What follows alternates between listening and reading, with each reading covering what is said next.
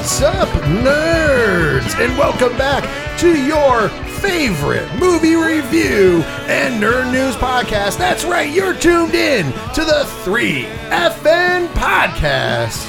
Of course, we are coming to you from the 8122 Production Studios at Dragon Master Games. This week, in the second half of the show, for the 3FN Movie Club review, we will be reviewing the brand new film Clerks 3. Yeah, but before then, in the first half, we'll be talking nerd news. But before we can get to any of that, folks, I am your host, Rich, and the nerds are all here. Let's kick it on off with the first nerd, of course. Just this past week, he cried not once, not twice, not three times, but a world record eight times during the same five minute segment of Clerks 3. Ladies and gentlemen, I give to you Ron. I am Kevin Smith's little bitch. And of course, he's the man that doesn't need an introduction, yet he has the longest introduction in all of podcasting. Ladies and gentlemen, it's hashtag Big Natty Cool, hashtag Mad Dog Strong Style, hashtag Challenge Accepted, hashtag Rain Man, hashtag Diesel Malenko, because he's the man of a thousand and four hashtags. He is the leader of the Minnows Gang and is your favorite podcaster's favorite podcaster. He's the man, the myth, and the legend rolled into one jolly old ginger bearded feller. Ladies and gentlemen, I give to you Diesel. All right, let's get your pants off. Pants off, dance off. Fuse TV. Dude, uh, it's so funny when I bring that up now because the younger kids don't know that that was a real thing. But it was a real thing. was. For us older folks, we remember pants off, dance off. For some of you younger kids, not so much. Well, Ronald, how was your week? Uh, week was all right. Can't complain too much. Uh, Wednesday group met, just running around rampant. Uh, we working through the first dungeon thing that we're doing. We made it to an encounter, uh, so we'll ca- catch up on that next week when we finish it. Uh, but pretty much, you know, just running around doing ranger things with an arrow and just doing just doing too much damage.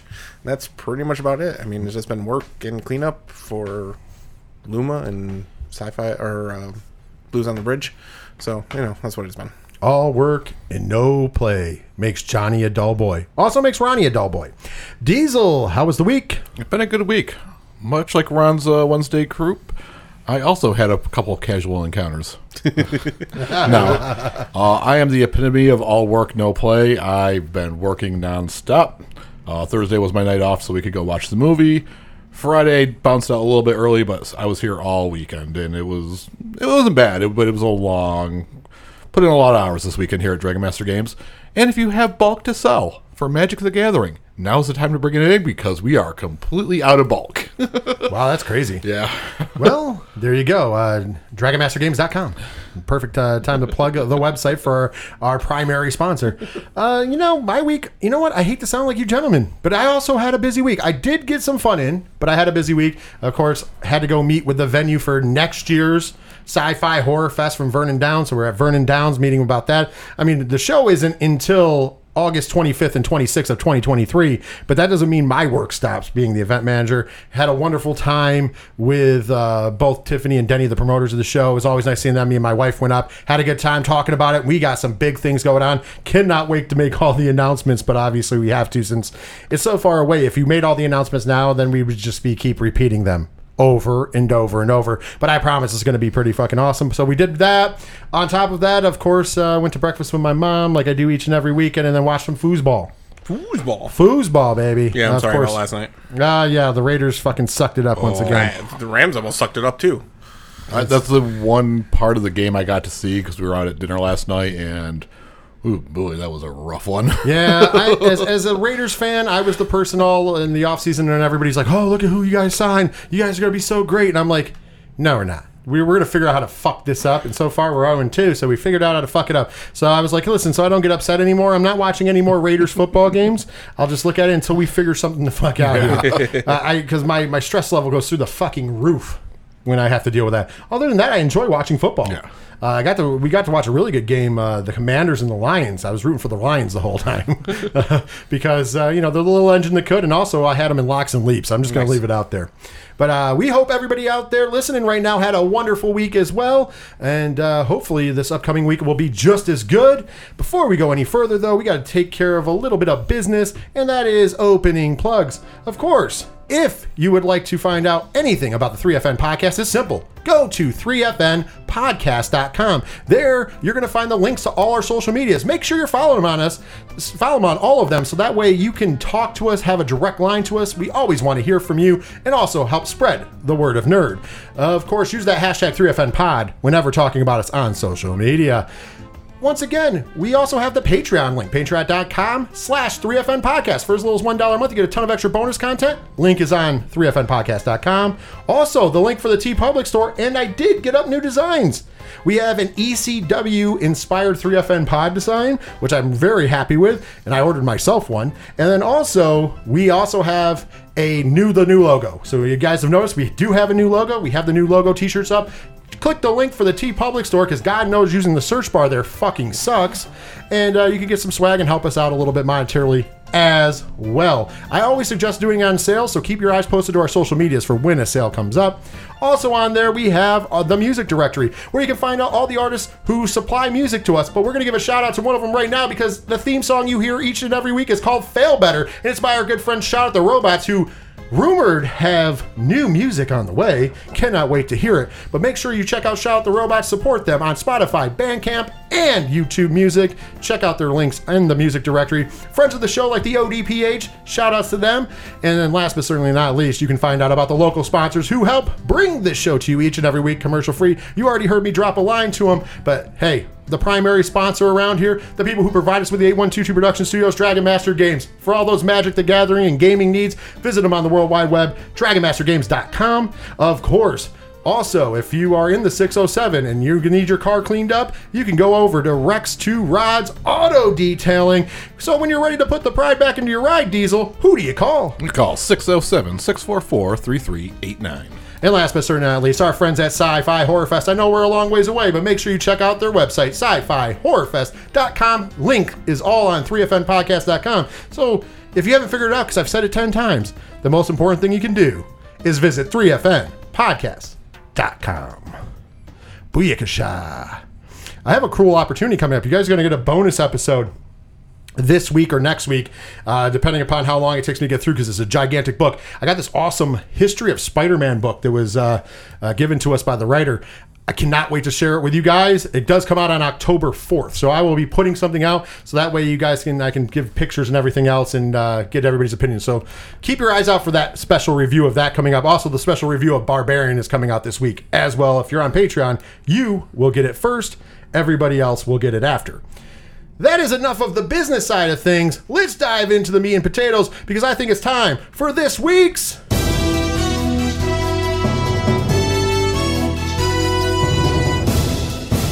Edition of the Nerd News. Bing, bang, boom. Fing, fang, boom. He's on it again, ladies and gentlemen. Diesel has, you know, there was a movie called How Stella Got Her Groove Back. ladies and gentlemen, I think we found out how Diesel got his groove back. Oh yeah. And Casual encounters. casual encounters. And he's been uh, pen pal of one Allison Mack lately. I just want to let everybody know. Do not worry. Nothing on that front to, to talk about. I totally would. Uh, of course you would. Uh, with that being said, let's talk about news. And uh, you know, I know it dominates some of our talks. Warner Brothers Discovery. just when you thought it couldn't get any worse, just when you thought, and by the way, this is nothing Flash related for once, but just when you thought it couldn't get any worse, it just seems to always get worse. It looks like they have put a freeze on finding their Kevin Feige, if you will, for the DC studio side of things. And the reason being financial issues. What? Who would have thought when you were like $52 billion in debt or whatever it is that uh, you would have problems coming up with money? But I don't know if this was a smart acquisition for Discovery after all. Uh, let's talk about it. Financial issues. Would you feel comfortable taking over a franchise for the DC brand under Warner Brothers Discovery? Ronald. No, not at all. like straight up. Like I mean, I've tried to justify it any way possible that that's what they need to do. They need to find a Kevin Feige. They need to move forward, blah blah. blah. But like if like just the way that they're going at it, it's just not looking good. Like I mean, even the you know because they were like talks with James Gunn. James Gunn's like, nah, nah, I'm good, bro. And you know when James Gunn says that, you know there's issues. J- James Gunn's like, I'm going to make more money making this goddamn uh, Guardians of the Galaxy film than you're willing to pay me or can pay me. Yeah. Diesel, what's your thoughts on it? Yeah, so this uh this acquisition might have been a little bit too much, and they probably should have had better accountants looking at this because holy shit. Ooh, it gets better, by the way. This acquisition is an albatross because during the paperwork for the acquisition, they one of the things that they signed and agreed to was they can't sell or get rid of the company until April of 2024. so they have to figure out how to stay afloat and try to turn the ship until April of 2024. This is I wish I was making this up. Oh. This is the level of when 20th Century Fox sold to Disney and they forgot that the Simpsons was part of 20th Century Fox. This is on that level of fucking stupidity at this point. I was just about to say, is it the same lawyers? Oh, I don't know, maybe. Because It, Jesus, it sounds like it, right? Well, here's the other thing. So there's this rumor going around that Comcast is interested in buying WB Discovery. Of course, this can't happen until April of 2024. They can't even actually technically talk about this until April of 2024. But there's industry insiders that said that there was some kind of casual meeting amongst the owners of Comcast and, and the owners of WB Discovery, oh. David Zaslav in particular, and they said that, oh, well, obviously they wouldn't be talking about that. Wink, wink, nudge, nudge. oh, a handshake deal just to keep them afloat and then backstab them. Who knows? But oh. here's the thing That'd be Comcast, dirty. there's some problems to this, though. Comcast owns NBC Universal. Yes. Which means if they were to take over Warner Brothers Discovery, there is a lot of antitrust things that could come into play because they would own a lion's share of the market. Not all of the market, but a lion's share of the market. My question to you, gentlemen, is do you think that Comcast could be the white knight that comes in and saves the day in April of 2024? And do you think that's a good or bad thing? Let's start with Diesel. I don't think anybody's going to be the white knight to save the deal unless your name starts with a D and ends in an ISNY. Which would bring up the same antitrust rules. Yeah, yeah. Yeah. Um, I don't think Comcast is going to be able to save it though. Like, I don't think anybody is. I think this one just might have to implode on itself and be a cautionary tale for the future. Like, is it worth saving at this point? Ronald. Yeah, it's parts of it's always worth saving, as I would say, but it's not like overall. Like it, it is a deal that's eventually going to implode one way or the other. Yeah, it's just been a comedy of errors the entire time. Yeah, like like the fact that you know cancel like writing certain things off, like Batgirl, like when you know you would have made your money back, and technically you didn't even put money into it. So like whatever you could wrote other. Things I mean, they up. did put money into it because technically it's on their books. But yes, I but- get what you're saying. But you know, what- you know what I'm saying. Like you would have been, you would have made made your money back. If anything, it would have been just to see Michael Keaton back as Batman. So you probably would have made more money than what you wrote it off on. So like it's just whatever decisions they decided that now that they're just going to implode, it's not looking good, and they're not going to stay afloat. You know, they're they're, they're going to be one of those ships. Well, I would have to get with a business person that would understand this more. I know that they can't sell the company off, but I don't think I don't know if they can't sell pieces off. Because I think the smartest thing that they should do right now is sell pieces off. And I know that Disney is chomping at the bit to buy DC. Yeah. Because then they have the market and what they want, and that is all the superheroes all the time. Because these are because what they did with Marvel, and most people don't know the whole story of Marvel. Yes, they've made this movie Empire, it's tremendous. Disney has done all these great things we know. But also quietly in the background, Disney also allocated more funds, and now Marvel Comics is actually making money. Yes. For the first time in a long time, Marvel Comics is actually profitable. So they have actually, behind the scenes, also made comic books profitable for Marvel. So the universe and that, they could do the same with DC. And I think that that's something that they might look into. Also, think about the crossovers. Now, you know, we always want to see Wolverine with Batman. We get to see it. You know, like those would those would be some cool things, and that's something Disney is into. Yeah. and that's something where you can actually mix the worlds and you know you're not going to really mix Star Wars and Marvel. I mean, you could, but you're not going to because it's a little too convoluted. But the world of superheroes you can mix. Yeah. We do it all the time. They're called Avenger movies. Yeah. you know what I mean? So how great would that be for Disney to do it? I know Disney's actually interested So the whole DC to Disney thing could be a way to sell a good asset to them for you know ten billion dollars or whatever, because you know Disney doesn't give a fuck about paying. They know they're going to make it back. Yeah. So you can sell that to them to 10, million, 10 billion dollars and make some of your fucking money back. Then maybe sell off some other assets that you own for that. Because I don't think you, even though you can't sell the whole company, I don't think you have a problem selling some assets.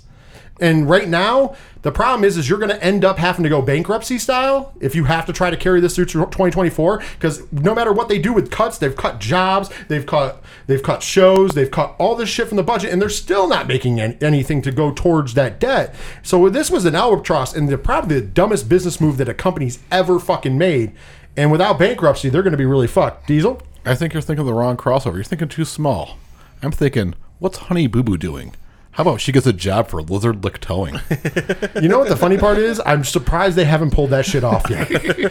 I know. But you know what it is? The Discovery people are probably thinking, man, we should have just stayed in our fucking lane, which they probably should Yeah, have. Yeah. they, yeah. I a think little they bit off a little more. Yeah, they bit off way too much than they could chew, and it's showing right now. So think about it. They took an insanely profitable company that they had and have now just fucking destroyed it. Destroyed two companies out of it. Yeah, like it, it's not a smart move. So God knows what's going to happen, but sooner than later, we're going to have to find out. Somebody's going to have to pay the piper, if you will. Uh, I guess good news, kind of. We found out from uh, the Sony meetings that there is a new Karate Kid movie coming in 2024. Damn right. And the wording they used is it is the return of the original Karate Kid franchise. But this left some fans confused because obviously we have Cobra Kai on Netflix, which literally is the is the continuation of the Karate Kid universe. Am I wrong? No. But uh, the series just debuted its fifth season, and Macchio recently teased the possibility of a Karate Kid cinematic universe. However, the show's co creator, Jon Hurwitz, this is Cobra Kai, just confirmed that the new movie has nothing to do with Cobra Kai. So, this is what John Horowitz writes. Uh, have you heard any? Uh, somebody asked him on Twitter, "Have you heard anything about a new movie for Karate Kid?" His response: "The guys and I would love to make Karate Kid and Cobra Kai movies, and hope to someday. But this one isn't from us or focused on the Cobra Kai cast. Don't know much about it, but wish it well." How do you feel about a finding out we're getting a new Karate Kid movie that's going back to the franchise? Eh?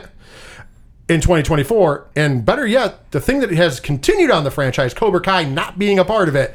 Ron, go first. Well, duh. It's gonna be Hilary Swank as the new freaking master. Like we got this. oh, I can't believe you said that. I, I can't believe, Ron, I can't believe you said that. Move this man! Obviously, Jaden Smith is the new master. Move this man! I hope you like that garbage being thrown at you, damn it. Both of you. Both of you. Diesel, real thoughts. I don't know why you would want to stray away from one of the hottest intellectual properties out in the streaming services right now to do your own continuation in its alternate form. Unless you're doing like a Muppet Baby style, I don't know what the fuck they're thinking. I don't get it either, Ron. Listen, it's just because Marvel's doing so well with the multiverse, we need a you know Karate Kid multiverse. No, I just think that they. I think that Sony did exactly what they always did and stuck their foot in their mouth before they got a deal done. Yeah. What they should have done is gone to the guys because they already said that they were interested, that they Yeah. would love to do movies. You should have just gone to those guys and said, "Hey, we understand that you brought Karate Kid back. The only reason we are would be able to do a fucking movie right now is because of what you've done with Cobra Kai. So how about are you guys interested in making big budget movies?" And they should have been like, as they said in the thing, absolutely, we would love to. Okay, we know season six is going to be your final season. How about we coincide season six with a movie to come out after it where people will know the characters, know what's going on, and we can continue from there, the next generation, et cetera, et cetera. Because obviously, season six, as we know, is the final season. They've said that they've only written it through season six, and that's what they plan. So the logical step would to be to take the next step and continue the life with the characters, with the old cast, the new cast, and then a younger cast to start something new. But now we're going, oh, yeah, let's just do what we always do over here at Sony and let's just muddy the fucking water so nobody comes and watches our films. The same thing they're doing currently with having their Spider Verse compared to MCU. Diesel. Spider Verse is a train wreck right now, and I don't think there's a single person excited about any of these movies either.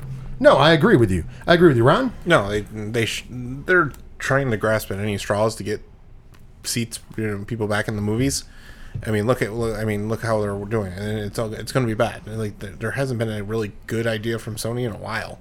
Yeah, Like, like, like I, I don't. the first Venom was good. yeah, The second Venom was atrocious. I agree. Morbius was a meme, but it was bad. But they re-released it because that's what they thought people wanted. Because they were dumb enough to read the internet trolls. Yep. And that's uh, hilarious in its own. And then now with all this new stuff is Oh yeah, holy let's jump shit. to that. Since this is adjacent to it, Sony has just announced Sony Spider-Man ver- universe is shifting around once again. On Friday, Sony Pictures announced new release dates for three of its upcoming Marvel movies as part of a larger restructuring for its live-action slate. This includes moving Kraven the Hunter from January 13th of 2023 to October 6th of 2023, as well as Madam Web from October 6th of 2023 to February 16th of 2024. As part of the announcement, it was confirmed that both movies will now screen in IMAX. Additionally, a currently untitled Sony slash Marvel movie that was previously dated for June 7th of 2024 will now debut on July 12th of 2024. There are movies I would call adjacent to the Spider Man universe, as President Tom Rothman previously said of to- Sony's Marvel plans via Deadline. That's Kraven, which we're shooting now, and Madam Web, which we'll start in the spring with S.J. Clarkson directing. And then there are many Marvel characters that are standalone. So here we are, promising stuff again, muddying up the waters, as we yeah. said, in a terrible universe. And now we're pushing shit back for no apparent good reason, except for they probably fucked up once again. Yeah. Diesel, I know you're chomping at the bit. Go ahead. Well, one, you can't rush greatness. You can't rush perfection. They gotta take the time to make the perfect Kraven movie. Discovery. You want another property you can buy? Oh. Just buy Sony. Tear it down. Actually, I'm surprised Sony's not going to try to buy WB Discovery just because, you know, that's something that they would do because they're dumb. oh, Spider Man fights the, w- the WB frog? Dubba, dubba, dubba, dubba, dubba, dubba, WB. That's what they should bring back is the WB frog. They'd be successful. Ron, what's your thoughts? Yeah, this isn't this isn't good, especially with the pushbacks that far.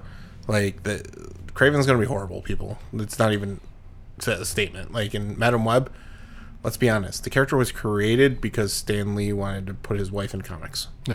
That's the only reason why Madam Web was created. People look at the history. She was never meant to be a character on uh, on a movie or anything. He just wanted to put his wife in comics and cartoons. That's pretty much the reason why she was created. Kraven's what, a third tier of the Rogues Gallery for Spider Man, if that? And Madam Web's like F tier? Yeah, Ma- Madam Web is just more of like if you were going to use Madam Web, it would have been uh, Spider Verse. It was, a perfect spot for Madam Web. Uh, It's it's just how the character is. But you, other than that, there's no reason. I, for one, think the move nine months back for Kraven is welcome news in my life. That's nine more months I have to go with before having to watch this horse shit. I agree with you there. I agree. But let's end on a happy note, like we always like to end the nerd news on a happy note.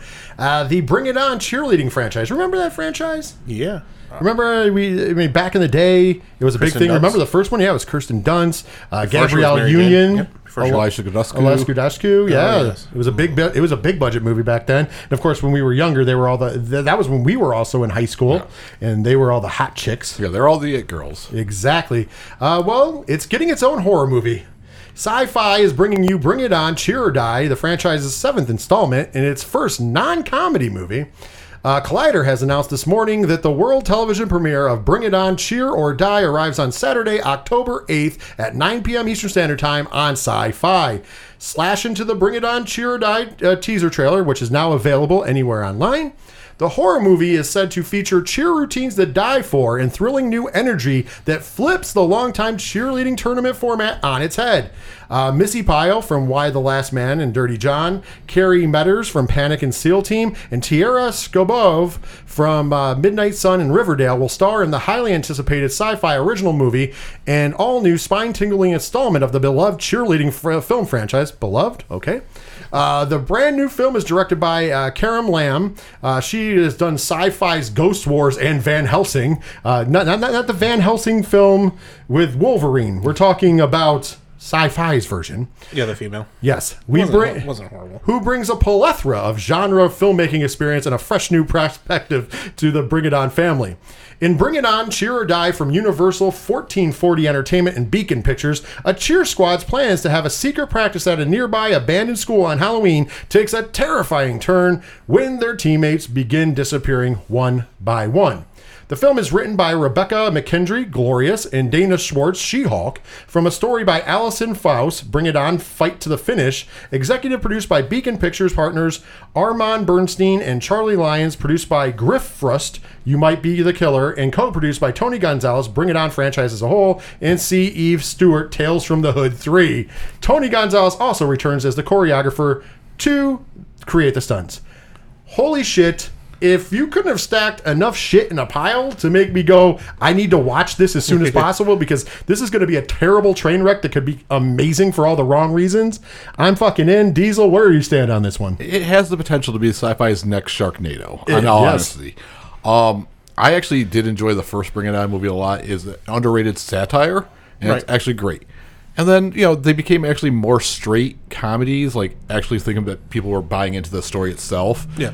In the subsequent five movies, apparently, I only knew about like two or three of them entirety, but um, I'm I'm, I'm all for seeing what's going on with the Toros and the Clovers. i'm in i'm in i can't wait to see i don't think that they're going to bring those back but uh, i'm in because like you said it could be the next sharknado run Yeah, I'll, I'll give it a watch because the the concept's out there, but for a horror flick, for a sci-fi horror flick, sure, why not? hey it's not any more out there Yeah. than willy's wonderland and i enjoyed that True. By the way, a movie where you take the best asset of Nick Cage away, and it still was it was still good. I- I'm not gonna say great, but good. Right. But think about it, they took away his talking and acting in a movie. Yeah, but Nikki Kiss is great. oh, Nikki Kiss is real good. but with that, that's gonna end this week's edition of the Nerd News. But don't you fret, we have one more piece of the first half of the show because you know exactly when the Nerd News ends. We go right on over to. Let's all go to the lobby. Let's all go to the lobby. Let's all go to the lobby to get ourselves a treat. Welcome to Diesel's movie Triple Stuff. Got some exciting news. What? Take my breath away. R.I.P. Top Gun Maverick. Finally not on the top five. Oh my God. It's it's it's happened after spending all summer in the top five, and And- most of it at the top half of the top five. And it's uh, an HBO Max now, I think. Coming in at number five, though, we have Bullet Train with $2.5 million. hey, that's still on the top five though. See How They Run with $3.1 million. Okay, Pearl with $3.1 million.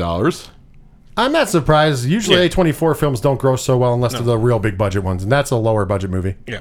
Barbarian for its second week with another $6.3 million. Dude, that's making all the money for a fucking movie that nobody knew about. I think the word of mouth is getting out there though. I th- think we need a part two. I think I th- honestly I would watch a part two. Yeah. I don't know how you do the sequel. I don't know either, but We'll talk about it when we do. You know what? We'll add that to our uh, review because we're going to do the bonus review this week, so you guys can hear it. But yeah, uh, I, I I think that they should probably because I, I enjoyed that movie. I'll, I'll let that teaser out there. Then debuting this week at number one with $19 million, The Woman King. Not surprised. Remember last week I said that that was going to probably rank very high. Yeah. Action movies have been doing super well lately. Obviously, look at Top Gun Maverick. I mean, I'm not saying that it did Top Gun Maverick numbers, but that's still an impressive open, you know, post pandemic here. Not too many movies, unless it's Top Gun or Marvel, are breaching much more than uh, right around that $20 million mark on opening week. And I thought that was good. And I've heard nothing but good things. Unfortunately, I have not had time to see it yet. And then coming out this week, we have Don't Worry, Darling. By the way, that will be next week's 3FN Movie Club review. Don't worry, darling, just so you all know. Also coming out this week, Smile, On the Come Up, Wicked Game, The Swearing Jar, Nothing Compares, and My Imaginary Country. Hmm. I haven't heard of any of those. Well, Smile I've heard of, but I thought that wasn't coming out until September 30th. Nope. I could be off. Well, it might be a early re- release thing. It could be too. an early, yeah, because usually on these lists, especially through IMDb, they list early releases, unfortunately. But yeah, I thought that that was September 30th. But still, because uh, I know me and Ron are both going to see that because we're both interested. Diesel shan't be watching that because that's something that will scare him shitless. And then coming out on September 30th, we have the movie Bros. which is probably going to be Yeah. the 3FN Movie Club review. Let's not lie. We we were talking about it. I think we're, we've decided on that. If you guys want to reach out and let us know if you would appreciate that, that's awesome. But I, I think Bros is going to be I, I think I'm going to see that. next week. Of course, we already have the pick. Two weeks. I think that's going to be the pick. Also coming out that week, Vesper, Dead for a Dollar, Argentina 1985, and The Good House. Ah, the good house, in opposed to the bad house, or just the mediocre house. Well, with that being said, Diesel, that's going to bring us to this week's top three. So, what is this week's top three? This week's top three is your top three favorite workplace movies. Movies centered around a person's employment. A person's employment.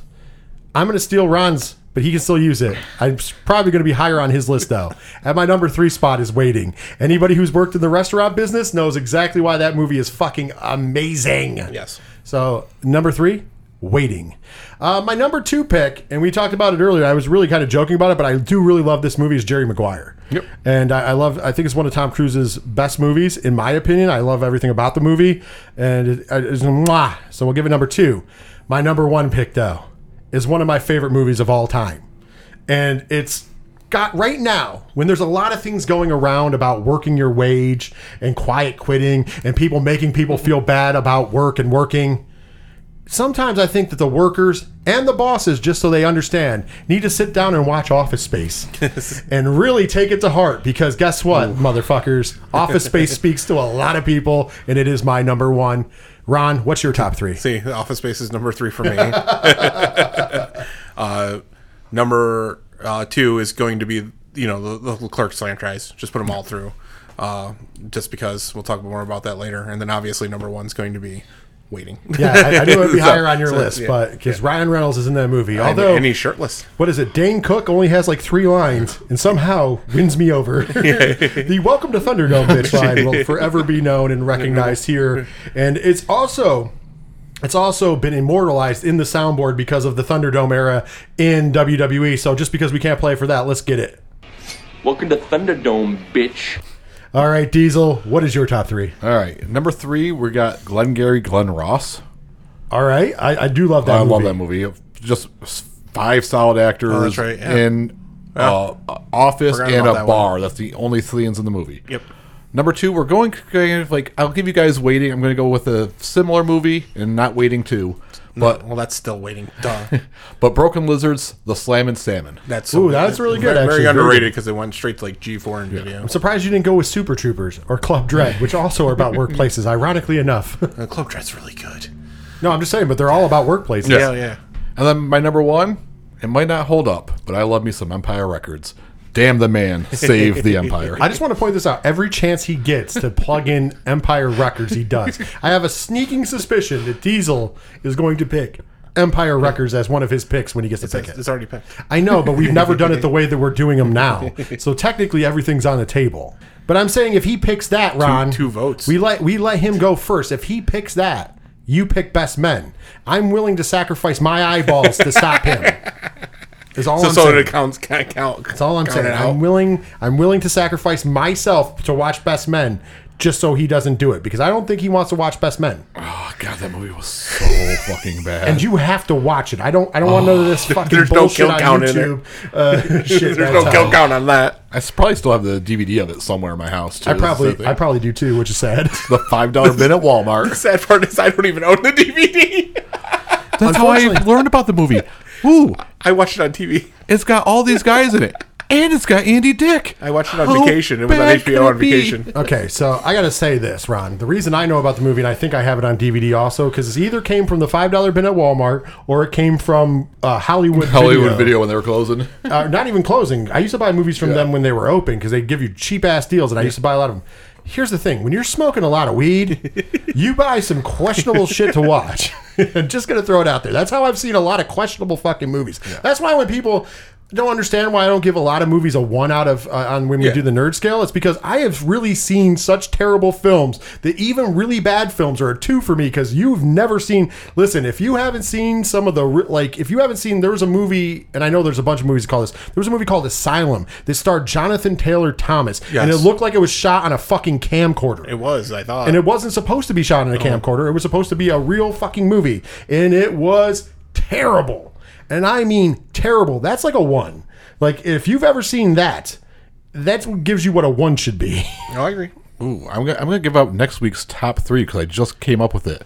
Your top three favorite Where Are They Nows? No. What the fuck happened to JTT? Yeah, I know. but yeah, and that was when he was, of course, it was post Yeah. uh, Home Improvement. He was like, I think, like 18 to 20 years old when that movie. Came. It's terrible. Yeah, he he, he, Fucking tempered, he terrible. tempered it off after that. But anyways, that's why if you know, Whatever, whatever it's- happened to that Ladybug star? Man, I can't can't quite remember. Do not talk ill of Jonathan Brandis. I will hurt you. you calm your shit down, Ron. You calm your shit down. R.I.P. Brandis. What, whatever happened to Atreyu from the from the Never Ending Story? I, I seen him actually at a co- actually I saw an advertisement from for a Comic Con recently. Really? Not New York or anything, like a smaller one. But yeah. Anyways, that's a good one. I, write that down so we know we remember that for next week.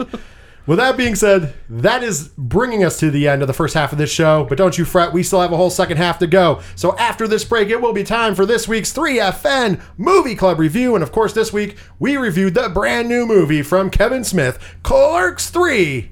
And we'll get you that review right after this break.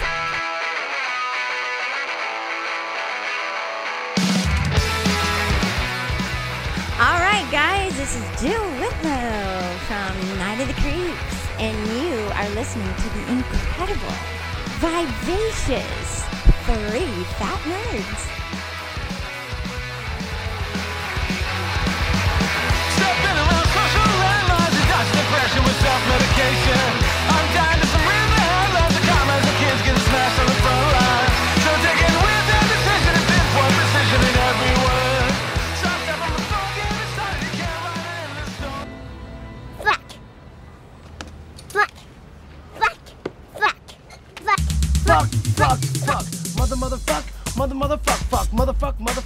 Noise, noise, noise. One, two, one, two, three, four. Noise, noise, noise. Smoking weed, smoking weed. Doing coke, drinking beers. Drinking beers, beers, beers. Rolling fatties, smoking blunts. Who smokes the blunts? We smoke the blunts. Rolling blunts and smoking. Uh, let me get a nickel bag. 15 bucks, little man. Put that shit in my hand. If that money doesn't show, then you owe me, owe me, oh. My jungle love, yeah. Oh, we, oh, we, oh. I think I wanna know you, know ya. Yeah, what? That is the sultry sounds of one Jason Mewes. And of course, uh, not from the movie we went to see, but of course from that saga, from the good old Jay and Silent Bob Strike Back, and that was the opening of the film too.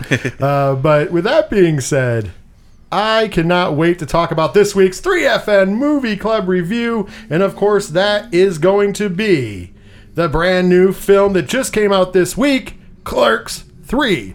And of course, for anybody who's new to uh, the podcast, thank you for tuning in and joining us. And just for anybody who wants a reminder on how we do the reviews, it's simple. Don't don't don't worry. At first, we do everything spoiler free because we like to give you guys the opportunity to uh, listen. So first off, we'll get the synopsis of the film. By the way, I'm getting the synopsis this week from IMDb because I looked ahead already, and the Google one is back to just doing the this is who's in the movie and this is what blah, blah. we don't do that shit. We like we want to have a little more fun with the synopsis for you. We also don't want to spoil things, uh, especially in the spoiler free portion.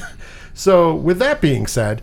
Uh, we're going to do the synopsis of the film from IMDb. Then we'll go over all of, like, you know, when it was released, what the budget was, who's in the movie, who directed the movie, all that happy jazz. Then we will go to our spoiler free thumbs up, thumbs in the middle, and thumbs down recommendation before hitting the spoiler alert.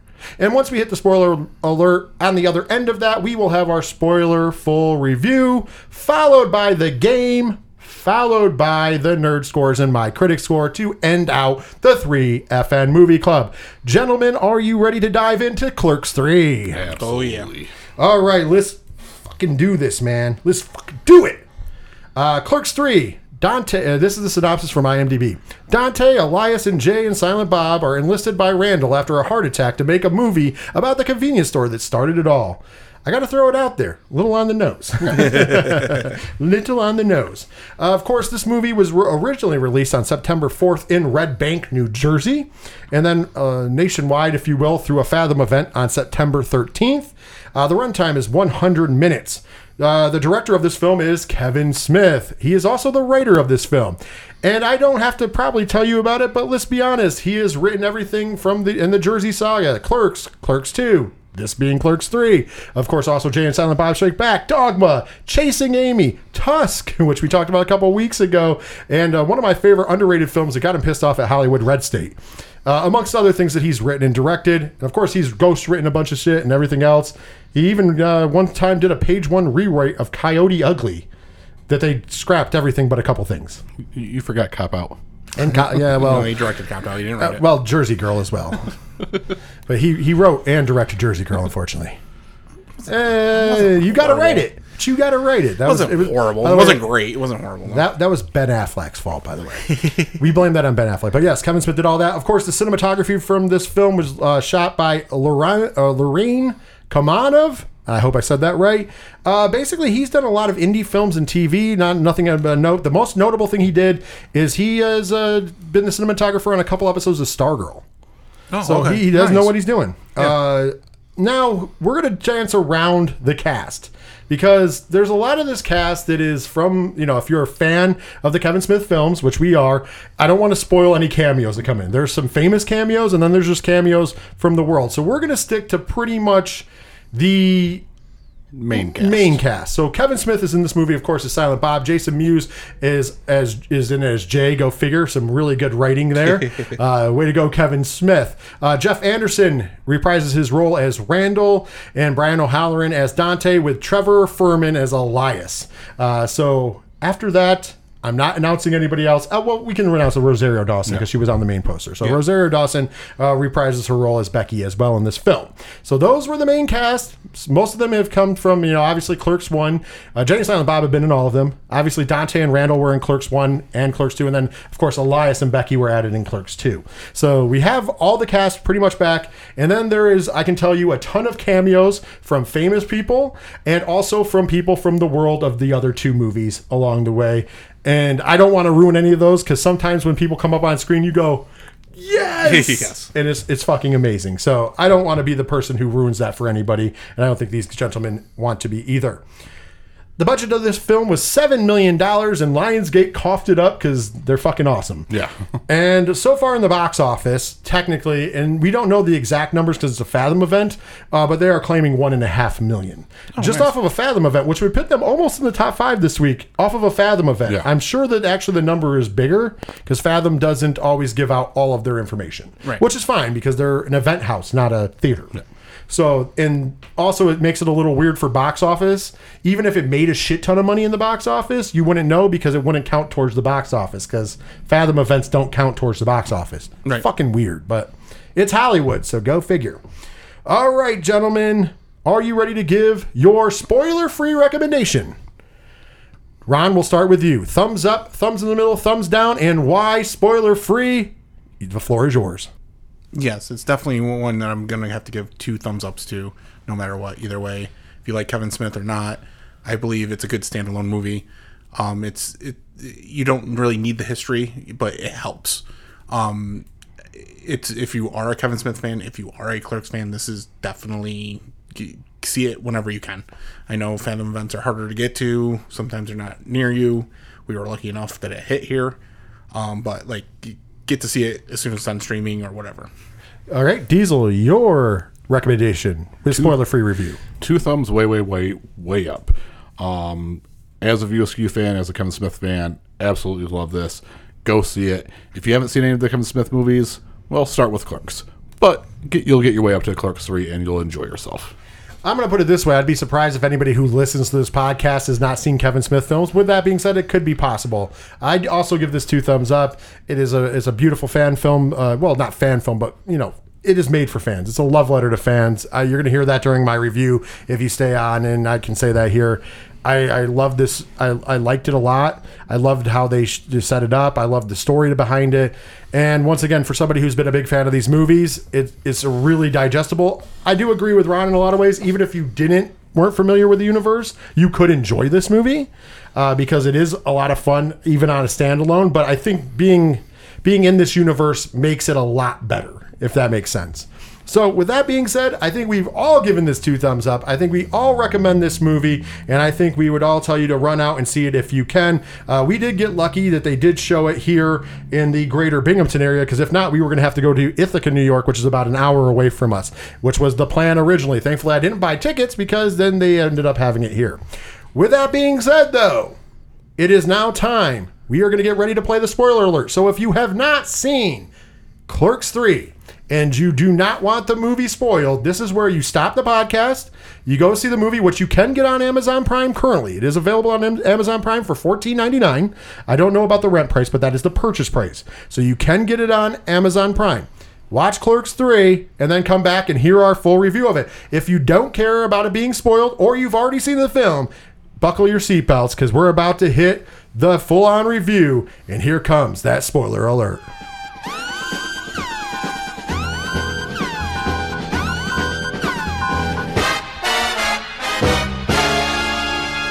And now we are in the spoiler zone to give our reviews. And as you know, we like to just talk about the good and the bad before playing the game and giving our scores. So let's talk about the good because I think there's going to be a long list of goods here. And I'm going to start kicking it off by saying, God damn. Does Kevin Smith know how to write a saga film? yes, he does. Like the one thing, yes, he created this universe, the View Askew universe, or the View Askew verse, or however you want to say it. And we've been living with it for pretty much our, almost our entire adult lives. You remember Clerks came out in 1994. So I know I was 11 years old. And by the way, I did see this movie when I was 11 because my mom rented it from the video store and didn't realize what it was. And I'm sitting there and I'm watching this black and white film. And I'm like, why the fuck is it in black and white? and then, of course, my mom got real nervous around the time when they're talking about the cum cleaners Yep. uh, the jizz wipers, whatever you want to call it at the adult store. And uh, she's like, "What the fuck did I? What did I rent?"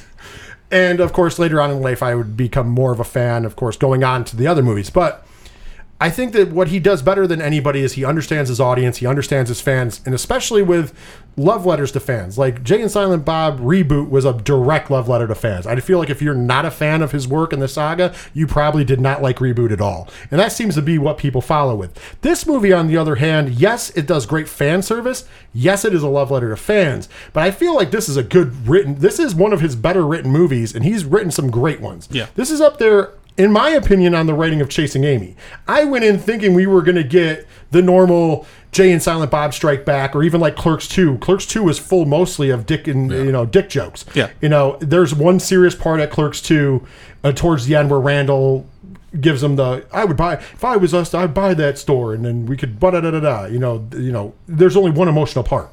This movie has layers. Yeah. and we'll talk about that as this what goes on. So I thought that the writing of this was tremendous. I thought that Kevin Smith knocked it out of the fucking park. That's going to bring me to the acting, which the acting was amazing. Not only was it amazing, and and yes, I understand that Brian O'Halloran and uh, Jeff Anderson. There were some rough parts with their like sadness acting, but they're not fucking actors. Like they were kind of they were friends who were in a movie who have now yes done a few movies, but it's not like they're trained professional actors. I mean, Jeff Anderson was in uh, Zack and Miri though. Yeah. Let's be honest. He he took he took a dump on the face.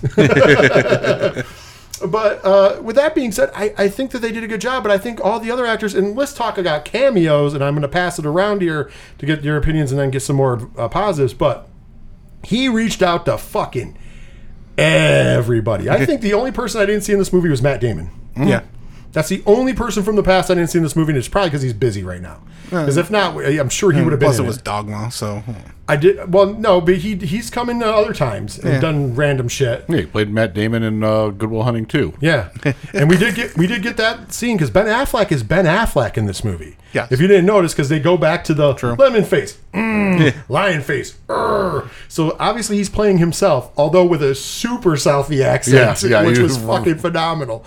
And I thought that was really funny. And of course, we got Freddie Prinze Jr. and Sarah Michelle Gellar, so husband Yeah. and wife in the movie. Uh, I, I love the cameos we got from people from the past. Everybody from the original Clerks and even Clerks 2 was, for the most part, there's a couple that were missing, but most of them came back. Yeah. Yeah. Came back and reprised their roles. I mean, we got to see some of them. Like, we got to see Walt Flanagan in multiple roles because he was also on the hockey team on the roof. The Lon Chaney of independent filmmaking. Yes. Walt Flanagan. Yes, exactly. and then also you we got you know we got to see Scott Mosier was Yep. back, and he he you know. That's awesome, man. still playing it, still wonderful. I, I thought it was just a great memory ride. Diesel, Yeah, aside from like the celebrity cameos, most of the people that they had a callback to from the original Clerks film came back and was the same, you know, friend or family or actor that had that small role. So the little girl that bought a pack of cigarettes, she's all grown up and smoking a cigarette. Yep. The ladies from the um, movie theater store, they the actual women that were in the first one came back, and it was Yeah. very sweet to see that. And yeah, then the way the movie opened up, where they're you know they do the hockey scene right up front, and it's the comic book men, Yeah. and knowing the backstory of you know uh, Kevin and Bryan Johnson, that really made me happy. Yeah. Um, but yeah, all the all the throwback cameos were great, and then the, uh, the end with um, his daughter at Yeah. the at stock, like Did- checking out the milk. Yeah, don't check checking for the the milk price, the milk date. yeah. So I mean, it was definitely a solid movie for Kevin Smith fans, where you got everything you needed. You got every throwback. You know, like you said, there was a few that wasn't there. Like uh, you know, you said Matt Damon. I, I'm like Jason Lee. You Yeah. know, not sure why that didn't happen because that would have been, I think, topped Yeah. off that whole scene.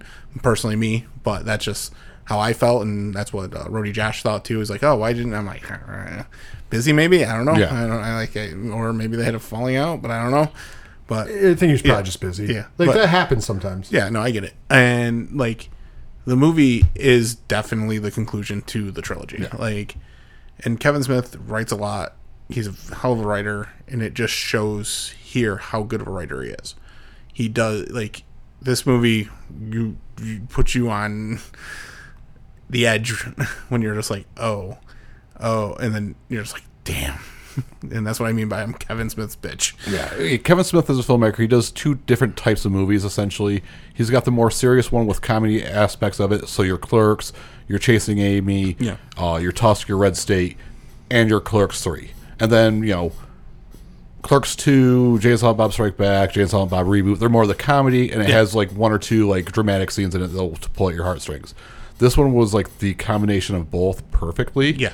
And yeah, like it was really well done. There was definite faults throughout it, but like as a Kevin Smith fan, it was an amazing watch. Yeah. I just wanted to point out my two favorite cameos in the movie. Of course, Justin Long is the nurse. Yes. Yes. Because anytime Justin Long is at a at a Kevin Smith movie, it is phenomenal. I don't know why he always gets the best lines, but he does. Probably And, let some ad lib him. and then and it's weird because he was not credited in IMDb, but he's definitely fucking there. Ethan Suplee. Yep. yep. Yep. Ethan Ethan Suplee. Suplee, and he was reprising his role f- uh, from Mallrats. Yes. And it's funny because in the post, the next part about a Fathom event is you get a little extra. Yeah. So during the uh, the end credits, he he read the original ending for the movie, and he also like had thanked everybody, blah blah blah. And then we got this little like almost documentary, like ten minute documentary about the movie. And Ethan Suplee is in it where they're making fun of the fact of how jacked he is. And he's like, he's like, he, he went away and now look at him. He's like, he's like half the person, but he's gigantic and probably can murder everybody. and it's just really weird because obviously Ethan Suplee, you know, if you haven't seen him lately, is fucking jacked. He looks good. He looks amazing. And I just I just thought that those were the fun ones because I was like I was not expecting Ethan Suplee. Oh, of yeah. course, I was expecting Justin Long, Yeah. but once again, killing it with the lines, and he's just the, he delivers Kevin Smith lines. I think perfect. I think that's Yeah. what it is. And of course, ball shaving. I'm worried about my tiny cock. Well, I'm not worried about your cock. I'm worried about saving your life. Uh, I think there's bigger things on the table than your tiny dick. I, I agree with you that it's not nothing I've seen before because I work in pediatrics. Yeah, like, damn, I'm that guy. and when the doctor's like, "It's not as small as, as you think it is. It's not. It's not big. It's not small." But she's But- great because she's from The Mandalorian. Yeah, she is from the Mandalorian, Amy Sedaris. Yeah. and she did a great job, oh. and I thought she was fucking hilarious. Oh, in she this. was. And they make a and and even further, he obviously wrote it after he cast her because he's one of the scenes is literally Randall breaking down the fucking Mandalorian to her, which is hilarious. And she was like. What, what are you even talking about? Some Yeah. Star Wars nonsense? Yeah. Like, and he's she- like, "What are you talking about? You already heard what I said." Yeah, she gets she gets no pop culture references at all, which is great. Except for the Batman one, where she does the "I'm Batman." No, she does. She She, she does the deep voice for it. She does the deep voice, but she says, uh, With great "Great power, power, comes, comes with great responsibility. responsibility." Yeah, yeah. But she does the she does the deep voice, which is fucking hilarious though. She still does the deep Yeah. voice, and I thought it was great. I thought I thought all that was fun. Going on, I thought that they did a good job of like bringing things together.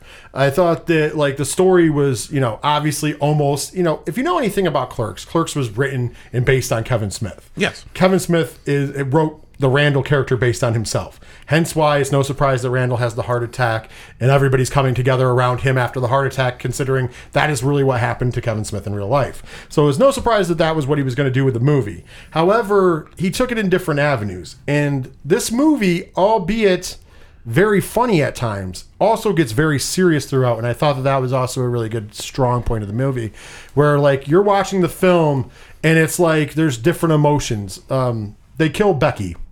Uh, Like during the, that 2006. right after, which we, you find out pretty quick. You know, obviously when they go to the hospital is the first time you kind of get a clue that well, you see a picture of her being dead. Yeah, there's an RIP for her. RIP on the register. But I didn't. I didn't know if that was like R.I.P. or that she just left him. You know, like the, there's a little whatever. But you definitely find out once he goes to the hospital, and uh, there's a part where Dante looks back at the door and he sees her being rushed in, pregnant, being rushed in, and you get the it's, oh shit, this is where she died. And then we get a there's a little bit of a falling out with him and Randall early on uh, because Randall's just being Randall, and he goes to the cemetery to speak to her and she's she she's there. So like we get Rosario Dawson playing the character, having a good time, get a lot of fun there, but there's a lot of serious talk there as well. And I thought that it was very interesting how they did that piece.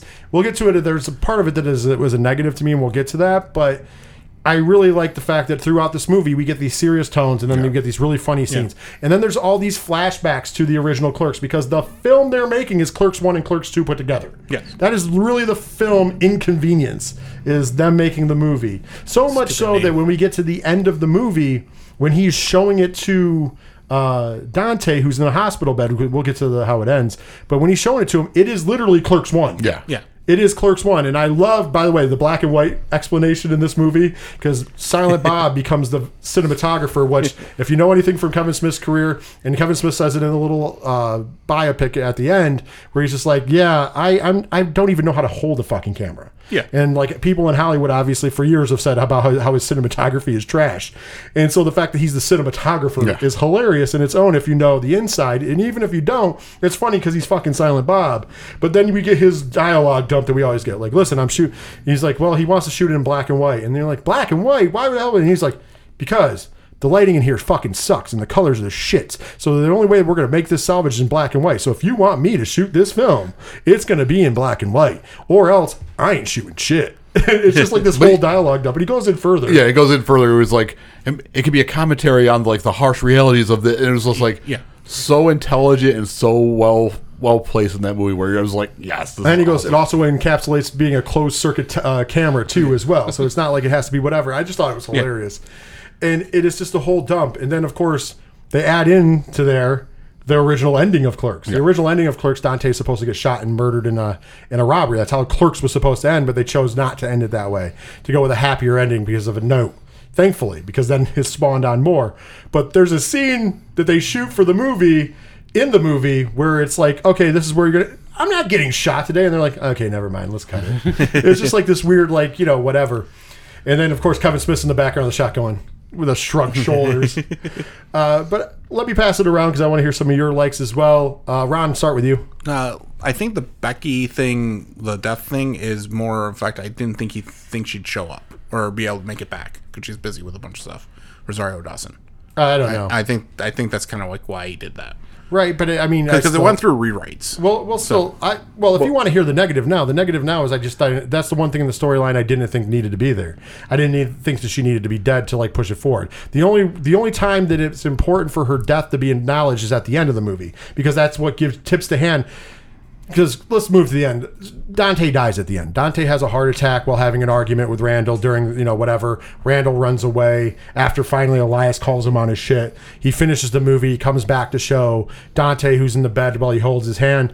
And during it, you have this all of a sudden, you cut to a scene where, you know, you see the movie, which is Clerks 1, and the real Clerks 1. Yeah. And then you see this scene where he's sitting in a movie theater and Rosario Dawson joins him. So Becky's sitting next to him and they're watching the movie on the screen. And she goes, Well, do you want to go? And he goes, Yeah, we can go. She was like, You sure you don't want to stay to the end? It's a really good movie. He goes, I trust the director. and they, that's how they end. And then he comes back to his death moment, which is choking me up because it was fucking that. That's how emotional it was. So that's the only time it's important, technically, in my opinion, for her to be dead was because it gives the audience like, oh shit, when you see her in that, you know, first of all, when I saw the movie theater, I knew what was happening. Actually, when he was in the bed, with I knew what was going Yeah, because when Randall has his heart attack, he's awake through the whole process, talking with the doctor, joking around. When Dante has a heart attack, he collapses. Next thing you see, he's in the hospital and he's got tubes coming out of his Yeah, face, he, and he wasn't even awake when they Yeah. were rolling him into the yeah. OR. So it was a tubed out, so different. yeah. It was both had a heart attack, but one he was like, "Oh shit!" Like, Yeah. And then like once the mu- uh, music started playing, "Oh Wally Wally" by Gerard Way, I was like, "Oh fuck! Oh no, this is not Yep. going to be good." Um, I, I gotta disagree about the Rosario Dawson point though. Think of Clerks One. They're talking about Star Wars. Empire Strikes Back is the best one. It's such a downer. Dante is the Empire Strikes Back. Things will go right for him, but then it goes down. He gets the girl. He's you know he's got the girl he loves. She's married with his child. What happens immediately after end movie? With before she gives birth, she dies a, uh, by a drunk driver killing her. His life is Empire Strikes Back. His life is on a downer. Every aspect of his life, he'll get a win, and then it's taken away from him. I get it, but like I said, during the movie, it doesn't come. I don't think it really. I I get what you're saying, but at the it comes in only at the end because it comes in when he's yelling at Randall because that's part of his statement is that I had a life and then it was taken from me, hmm. and he goes in this wonderful, beautiful diatribe, and and and then before he has the heart attack, and then it comes in bigger play in the fact that it gives away to the audience that he's walking that he's dead. Yeah. Because when she says you want to leave and you realize you're like, oh shit, he's gonna die. And then we cut back to his actual death scene, which I didn't think was necessary, and it was just a way to squeeze more fucking tears because I was already kind of, uh, you know, I always I, I wasn't crying like Diesel. Diesel was ugly crying, Oh, ugly cried. but I I had tears, and I was just like, you didn't have to milk more out of me, you son of a bitch. But I so I understand why when he got to the end, it just was like earlier in the movie, it didn't play well to me because technically that scene in the cemetery, she could have been alive or not alive, and it still would have been a fun scene. Does that make sense? Yeah, but how is she fucking Malcolm X if she's alive? But yeah, I, I, I, well, I understand, but you're going to change that. You know what I mean? I get it, but I'm just saying that was the, and I'm not saying it's necessarily like it, it ruined the movie because it didn't. I'm just saying I think that they could have gone about things differently. And you're probably right, Ron. There was probably some worry about her not being able to shoot, or she only had limited time to shoot. So they said, okay, we can get all your shit in in a few days. Yeah. And she came and she wanted to do the movie, obviously, so she got her shit in a few days and left. Yeah. And that's probably why that happened that way. But also, I think maybe it was written that way anyways, because Diesel pointed out, it does make sense with the Empire Strikes Back. Yeah, I can see It does make sense because everything goes to the throwback. But uh, any other positives for you? Uh, the one positive that this movie did for me that I actually honestly no other movies actually done is made me want to watch the original. Made me want to watch Clerks one. Like I wanted to watch it. Like I watched it over the weekend because I went and saw this on Thursday night with you guys, and I Rody Josh and I went on Friday. Yes, I still cried through it. like uh, Kevin Kevin Kevin's bitch right now, but uh, I like it. Even watching it both times, I wanted to watch Clerks again. Like, and too many movies, I don't care about the prequels. I don't care, or you know, watching something like, oh, I watched Star Wars Episode Nine. I feel like watching A New Hope. No, like no, I, I just watch it because I do. This one, I was like, man, I really got to watch Clerks again. I really got to watch Clerks too. Like, it made me want to go back to the franchise, and I think that's really strong. No, that's that's always a good thing. Diesel, got anything you added to the positives? Uh, pretty much we've spoken about most of it. Uh, I loved how it opened though with uh, obviously a favor from Gerard Way again with "Welcome to the Black Parade." I think it was a strong open. Didn't feel like it would fit in, but then when it kicks in, you're just like, "Yeah, this fits." Oh yeah, yeah, definitely. Well, not only that, when you see it, when you get to the end of the movie, it makes perfect Yeah. sense because literally, it's that's the song en- embodies that effort, if you will. But yeah, I, I just loved ninety nine percent of everything about this movie. yeah, I, I love the opening too. I love the song. I loved how they were playing hockey instantly. That was that was good. Like there was a lot of cool things that I dug, especially as a fan. I said my only negative, really, honestly. Uh, do you have any negatives, Diesel? Uh, the Elias character. Such a highlight from the second movie, and it was quirky and funny that, you know, every scene after he revo- renounces God and becomes a Satanist, that he just in a outlandish outfit and face paint, but it just didn't fit the theme of the, the movie. Uh, I disagree, kind of. And here's why. This is this is was my opinion after after thinking about it. this movie borderlines on some real serious shit that doesn't really happen in the Clerks movies pri- previously. Like I said, there's only one serious moment in Clerks 2. Clerks 1, I mean, it's serious in the way that it mimics real life, but it's ridiculous at the same time. Like it's over the top. And in this movie, you even throughout the movie, there's a lot of time where you're dealing with seriousness, where you're dealing with somebody who has just had a an almost you know almost died, so now they're looking at life, but they're still an asshole. And on the other hand, you have their enabler who has to also deal with the fact that he's lost everything in life, and and is enabling him, and it's this fight in yin and yang. And so at times it does get super dramatic. And I think that one of the things I didn't mention in positives is I loved how Jay and Silent Bob were used in this movie. They were not I, would, I don't want to say afterthought because that's a bad thing, but they were sparingly used. Like they only came in Yeah. when you needed that little bit of oh levity. And I think that that's what the Elias character was too. The Elias character and his scenes usually popped up right after something super serious happened.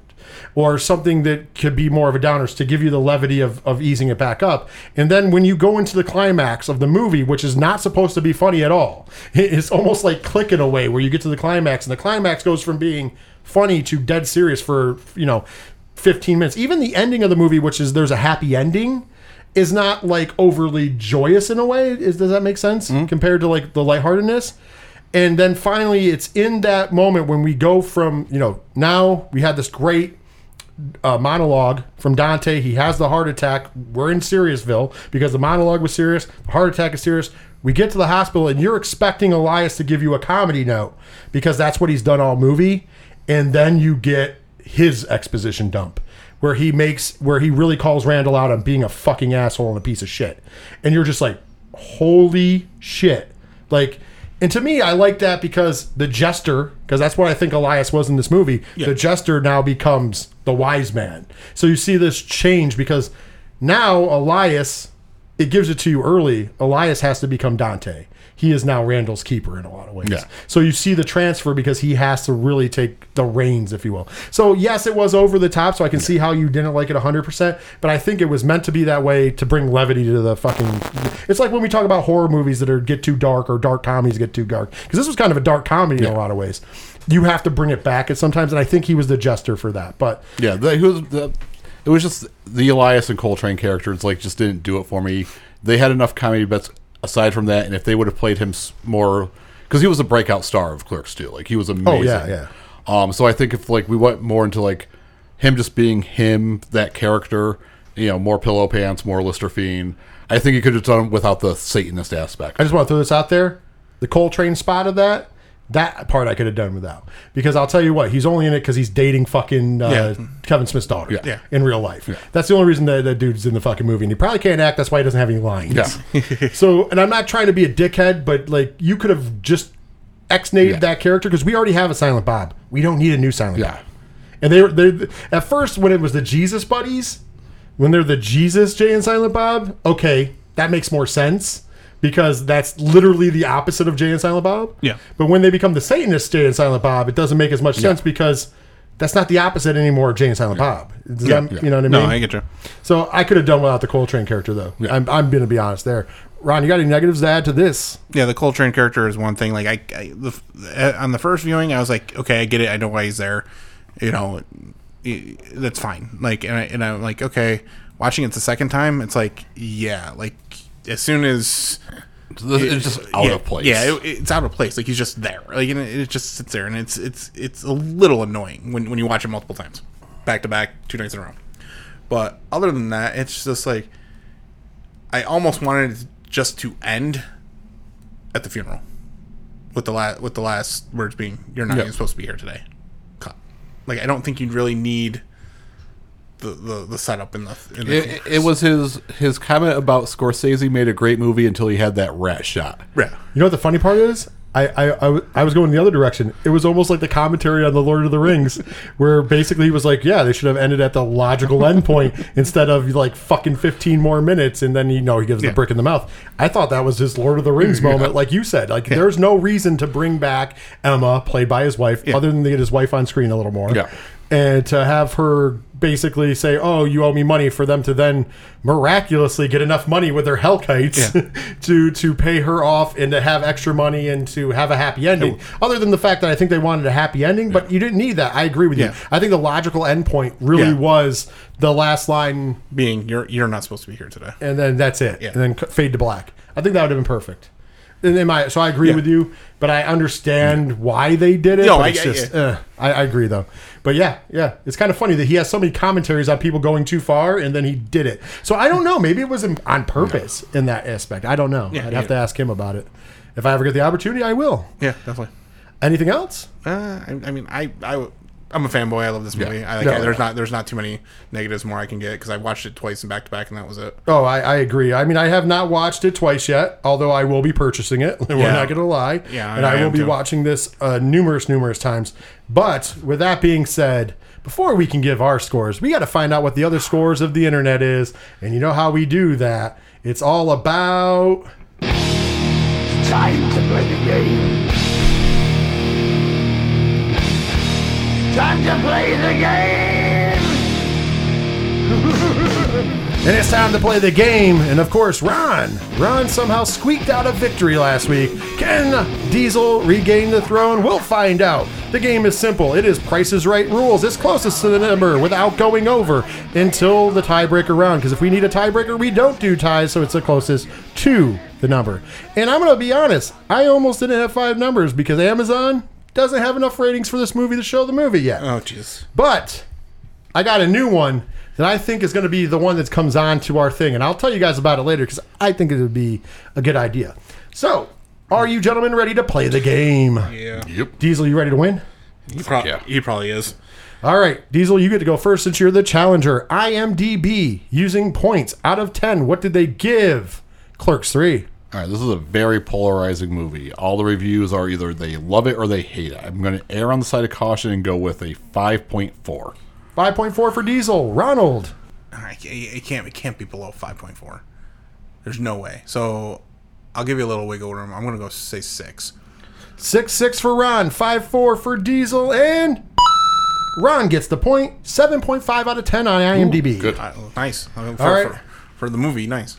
Ron, you get to go next. Metacritic out of 100%. Remind you, this is a critic only score. Out of 100%, what did they give Clerks 3? Critics don't really like Kevin Smith, unfortunately. Uh, sixty-eight. 68 for Ron. Diesel. What would Katie Riff say? 69. 68, 69, and oh, wow. you are both over 51% on Metacritic. Next up is Rotten Tomatoes. This is the combined score of the critics and the people. Diesel, you get to go for this. 100% Clerks 3. What did they give it? 66 Ron. in the middle. Fifty-five. 55, 66. Ron gets the point, 65%, so you busted by one diesel. Oh, motherfuckers. All right, we got a new one, and for the win for Ron, Fandango. Oh God. Out of 100%, Ron, what did they give Clerks 3? Mind you, it is a fan score. Seventy-two. Diesel. 45. We're going with the under. You're you're you're right. Ladies and gentlemen, your winner, Ron. And uh, it was 94% on Fandango. I thought I gave you guys a little credit because I said it's a fan score. Dude, all the reviews are fucking polarizing on this movie. Well, we're going to guess the Google score for funsies. We'll start with Diesel. Diesel, what did you think the Google users gave it? 82. Ron. Uh, Ninety-one. Uh, Ron would have been closer as 89%. My reason I'm saying this is just like any other Kevin Smith movie. If the fans are allowed to vote, the movie is a high score. If they're not allowed to vote in the area of Metacritic or Rotten Tomatoes, since it's the combined score, the reviewer scores brought it down. But Fandango's a fan score, Google user a fan score, and IMDb, believe it or not, is also a fan score. So the 7.5 out of 10, the 94%, and the 89% is really the fan voice. The critic's voice is down towards the 51 area. So that's what drug down the Rotten Tomato score to 65%. Mm-hmm. I'm not saying that it's exact science, but in this case, it actually did pay off. The critic can suck a hard boiled egg out of my asshole. So Ron retains once again in the game, but now it is time to give our scores. And uh, I give my critic score at the end. But before I do that, we do the nerd score. And the nerd score is a combination score. It is part critic score, part entertainment store because we know a movie can be terrible but still be entertaining as hell, so we give it credit for that. And lastly, it's a recommendation score to, to other viewers if they should watch it or not. And the scale goes as follows a one is no, just no. That means you should never watch this movie. It's terrible. Never go out. If, if run from it, just run from it. Never watch. A two is you've been warned. That means it's not terrible, but it ain't good. It's below average. It's bad. It's just not terrible. And you probably shouldn't waste your time watching the film. A three is ah, it's good. This is an this is an average to good film, which means that you don't have to run out and see it in the theater. You don't have to run out and buy it or spend money on it. If it's on, you can probably watch it. You know, just you don't have to go out of your way to see it. It's nothing. It's essential. But if you watch it, you're not gonna. It, it's not like a waste of your time. But you're probably it's not something you're gonna love, if you will. A four is just take my money. That means if it's in the theater, go pay money to see it. Buy it on Amazon. Buy the hard copy. Uh, if it's an older film, because we do older films here, it's one of those movies that's going to be essential. These are very good to great films. So it's kind of like an essential. It's something you should probably go out of your way to see and make sure you pay attention to it because it's a good, it's a very good to great movie. And the last, the rarefied air is certified nerd. These are the the great movies. These are the legend movies. These are the movies that you know you are going to watch time and time again. These are the ones you're going to nerd out about. These are movies like Jaws and Jurassic Park, the original Halloween. This past year, we only give credit to calling it a certified nerd if all of us agree on it. But there's been many where two of us have said it or one of us has said it. But the ones these year jump to mind as certified nerd from a conglomerate was Spider Man No Way Home and The Batman. We all thought those were certified nerd in our opinion. So, with that being said, we're going to start with you, Ron. What is your nerd score and why for Clerks 3? Yeah, this is definitely for me a five all the way. Oh, he's certified a nerd. It is definitely certified nerd for me. It is definitely you know the bookend to uh, a trilogy. Uh, you know, and like I remember going to uh, Video King, you know, and going, oh, you know, this is way before you know the internet took off, people. So it was word of mouth of movies. And I remember somebody in school saying, "Oh, you need to see this movie, Clerks. It's about it's shot from the view of the security camera, you know, and all this stuff." And I just happened to walk by it, saw it on the uh, side, you know, on the shelf. Went, "Oh, let's give it a watch." I haven't looked back. Enjoyed it ever since. This is definitely a five. All right, Diesel, your nerd score for Clerks 3 and why? This is a beautiful cap to a franchise that has meant so much to me. Ron, you are not alone. I am certifying nerd this. Five. Ooh, beautiful. You know what, guys? I, you know, coming into this, I got to be honest, because remember, this is our opinion. I was thinking to myself, I was like, you know, a lot of people might think this is a four. But I also am certifying a nerd because, in my opinion, this was the beautiful ending. In a lot of ways, I think this may even be Kevin Smith's best piece of Yeah, work. I- I'm with and you. I'm a big fan of a lot of his work. I, Yes. As I said, I love Red State. I think Tusk is, is very is a very brave movie. Red State is a tremendous movie that nobody fucking for some reason liked. I don't well critically, but a lot of fans did dig it. I also, you know, I love you know Chasing Amy and Dogma, and I love the whole saga. But I feel like this one is the best balance of comedy, seriousness. It it brings the seriousness of a Chasing Amy with some of the comedy of a Jay and Silent Bob Strike Back, Yep. where you're getting these dick jokes, but you're dealing with something deep, and it's just enough levity. And I think it's almost the perfect mixture for me personally. So that's why I'm certifying a nerd. Now, my critic score for this movie, I'm giving it an eight and a half out of ten.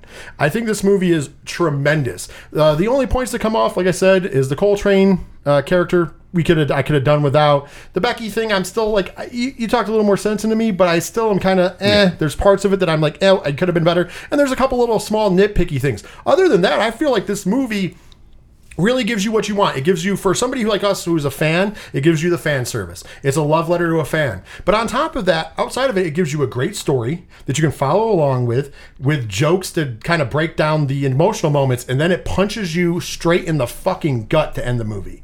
Like I have. I cried twice during Endgame, like teared up. I shouldn't say cried, but this made me tear up more, where I had it coming down my face a little bit. I didn't ugly cry, but tears rolled down my cheek into my beard, and they were wet for the last 15 minutes of the movie, with the exception of the end end cap. Yeah. But with the last 15 minutes of this movie, from it started, the tears welled up while we were watching him do his monologue, Dante do the monologue through the death. There's a little bit of levity, like not because of comedy, but like there's a little break off of the the gas when he finishes the movie and you don't really know what he's doing. Talking about Randall, pronoun Randall, talking about pronouns here, and then we go to the hospital, and then it's fucking Niagara Falls, Oh, yeah. Frankie, Niagara fucking Falls. And I could understand why Diesel Ugly cried. Oh. Like I said, I had him streaming down because you're watching this fucking beautiful moment that here's a guy who is allegedly only good at writing dick and fart joke movies. And he's writing this beautiful moment. And the, the whole movie, the story is beautiful, and then you have that beautiful ending. Once again, I do wish they would have ended at the funeral. However, the end cap didn't. It takes off some points, but it doesn't take off enough to say that this movie was terrible. No. And an eight and a half out of ten, I think, is super good. And I definitely think this is Kevin Smith's best work. Not saying that I don't like his other works, but I think this was his best work ever.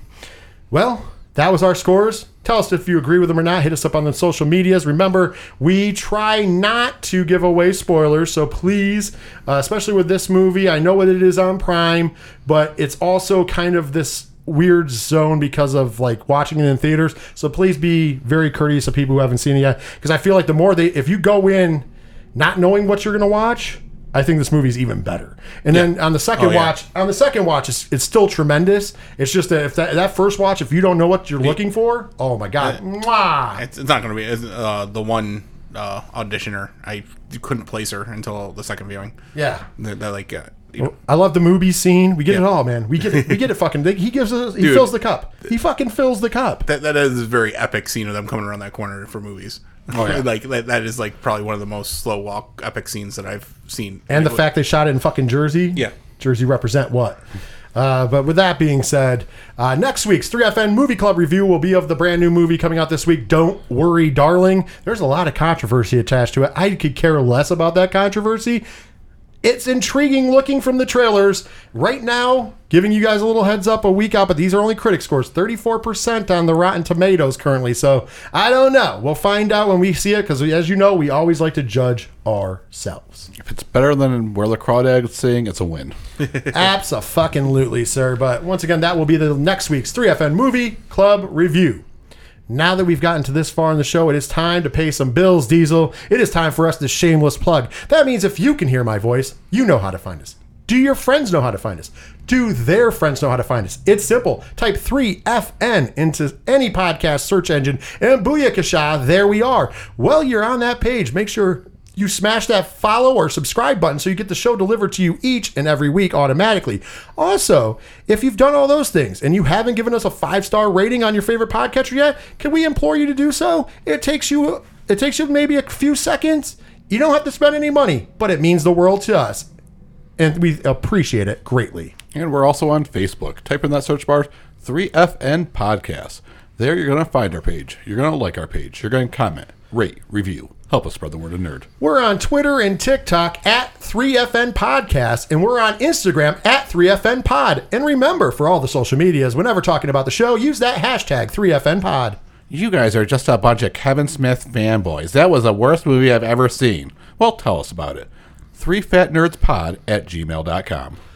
You know what? If you uh, like what you hear and you're entertained every week, maybe you don't agree with us, but you're still entertained, can I implore you to maybe reach out to us and help us out with a small amount of monetization? And you could do that at Patreon. Patreon.com slash 3FN podcast. For as little as $1 a month, you get a ton of extra bonus content and you get to pick some movies that we will grab out of the grab bag for either the 3FN Movie Club when we don't have a new one we want to watch, or for our We Love Movies, which is our monthly extra review that we do movies of the past for. We strictly take those out of the grab bag. On top of that, you get the 3FN podcast every week, and it's early. It is early the day we record it. Plus, it's uncut, unedited, and uncooked because it's the uncooked edition.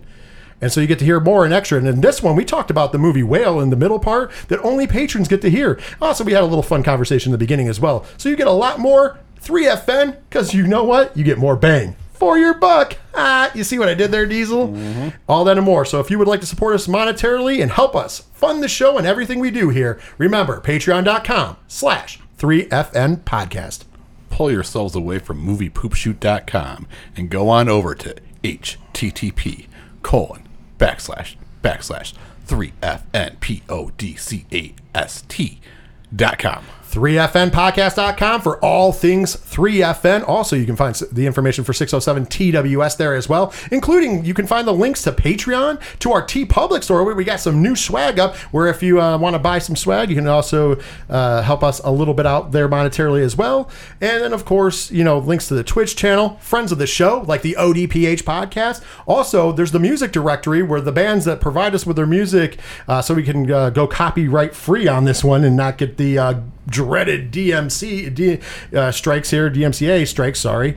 Uh, you know what? You can do that and make sure you make sure you hit up our good friends shout at the robots who do our theme song fail better you hear it at the beginning of the show each and every week and there's other bands there like floodlands second suitor tom jolu the foss fiends from melbourne australia and the jasons from west virginia we salute all of them make sure you check all of them out on bandcamp youtube music and spotify and their links are all right there in the music directory and lastly we have a section that is dedicated to our local sponsors who help us bring this show to you each and every week, commercial free. But we're going to give them a shout out right now, starting with the people who ge- uh, who allow us to use a room in their store as the 8122 Production Studios. That's right, Dragon Master Games, located at 1235 Upper Front Street in Binghamton, New York. For all your Magic the Gathering and gaming needs, visit them on the World Wide Web, DragonMasterGames.com. And if you're in the 607 or passing through the 607 and you want to find out about events at the store, it's simple. Like their page on Facebook, Dragon Master Games. And thank you to Rexter Rods Auto Detailing, located at 2004 North Street in Endicott, New York. To call for an appointment, call 607 644 3389. When you're ready to put the pride back in your ride, don't forget to tell them three fat nerds sent you. And of course, last but certainly not least, our good friends at Sci Fi Horror Fest. You know, it's not until August 25th and 26th of 2023. I can't talk too much about the news now, even though I'd like to, but you know, it's got to take time to come out. But if you would like to be up to date on that news, you can actually subscribe over on their website, sci fi horrorfest.com. Also, make sure you like the Facebook page, Sci Fi Horror Fest, the Twitter page at Fi, F I, Horror Fest, and also, last but certainly not least, the Instagram page, Sci Fi Horror Fest. Check them out. All those links are at sci fi horrorfest.com. With that being said, Ronald? Two out of ten stars. Repetitive and overrated.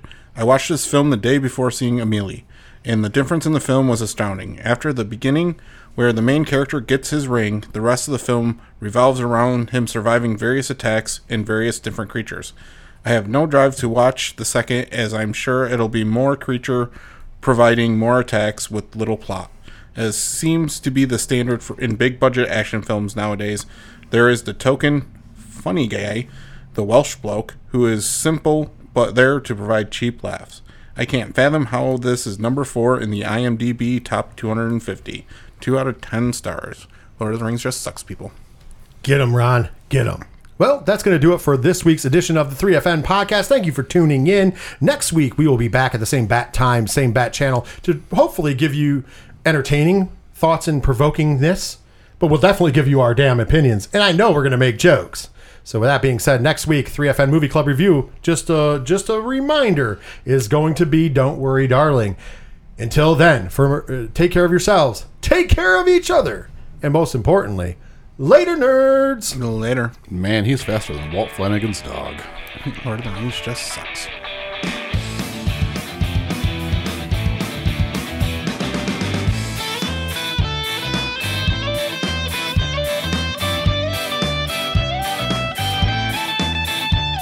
But you're not the same as you used to be. But it's mad how I've